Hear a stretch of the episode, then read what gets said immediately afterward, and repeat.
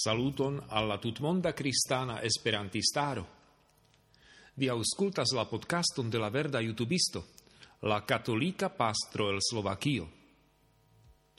Hodia ni pripensas la liturgian texton de la vendredo post la dua caresma dimanĉo. La textero de la evangelio estas lau Mateo. Jesuo diris: Auscultu alian parabolon estis viro, dom mastro, quiu plantis vimber giardenon, cae circa umetis plecto barilon, cae fosis en gi vin premeion, cae construis turon, cae luigis gin al cultivistoi, cae forvoyagis. Cae ciam alproximigis la sezono de fructoi, li sendis siain sclavoin alla cultivistoi, por ricevi siain fructoin. Cae la cultivistoi, captinte liain sclavoin, scurgis unu, cae mortigis alian, cae stonbatis alian.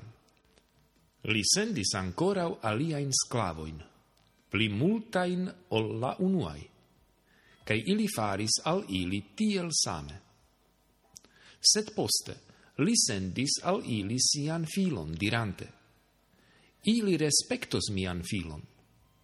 Sed la cultivistoi, vidante la filon, diris inter si, ci tiu estas la heredonto, venu, nilin mortigu, cae prenu lian heredajon.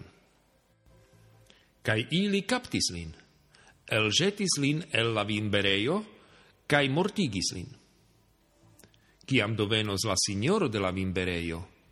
Cion li faros al tiui cultivistoi?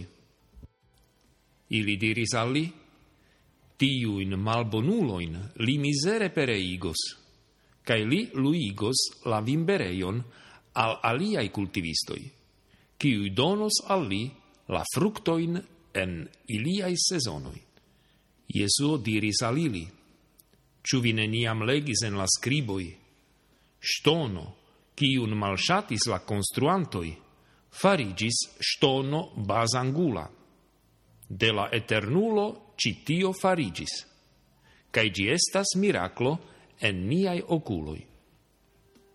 Tial mi diras al vi, la regno de Dio estos prenita for de vi, cae estos donita al nazio, kiu liveros giain fructoin. Cae la cef pastroi, Cae la fariseoi, audinte liain paraboloin, comprenis che li parolas pri ili.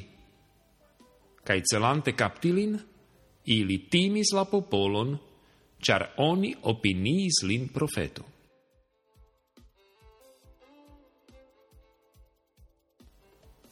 La domastro de la parabolo estas Dio, quiu electis sian popolon el la monda naziaro plenigis gin per sia exterordinara favoro. Donis al gi la promesitan teron, aperigis giustain legioin, cae electis estroin. Postio attendis la fructoin de la Vimber Giardeno.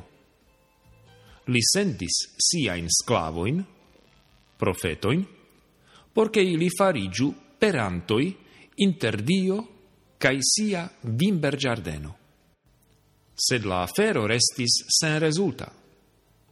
La vocio de profetoi estis ignorita. La defioi de Dio mal acceptitai, cae la servantoi de la Eternulo persecutitai. Poste Dio decidis sendi al homoi sian propran filon, Jesuo, porque li estu definitiva defio por la homaro. Cai tiu estis ne nur mal acceptita, sed fin fine oferita kiel ofer shafido. Dio do decidis per tiu ofero aperigi novan contracton. Li reluigas sian Wimbergiardenon al aliai cultivistoi quiui donos al li la fructoin en iliai sezonoi. La ecclesio de Cristo estas la nova Israelo, la nova vimber giardeno de la Signoro.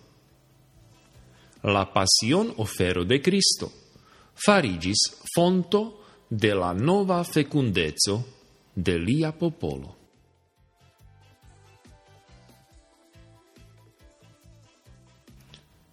Ciu mi bone elusas la donoin de Dio, ciuin mi ricevis por servi alla proximulo? Ciu estas la fructo ricolto de mia vivo? Ciu mi povas consideri min ero de la popolo, ciu donas la fructoin al tiu, ciu creis, cae electis min? Ciu mi pretas accepti la respondezon por bona cultivado de la spirita vimbero en mia familio au comunumo? Ni pregiu. Acceptu, Signoro, mian clopodon, porche mia servo en via giardeno estu fructodona, cae benu tutan popolon, por kiu via filo oferis sian vivon. Amen.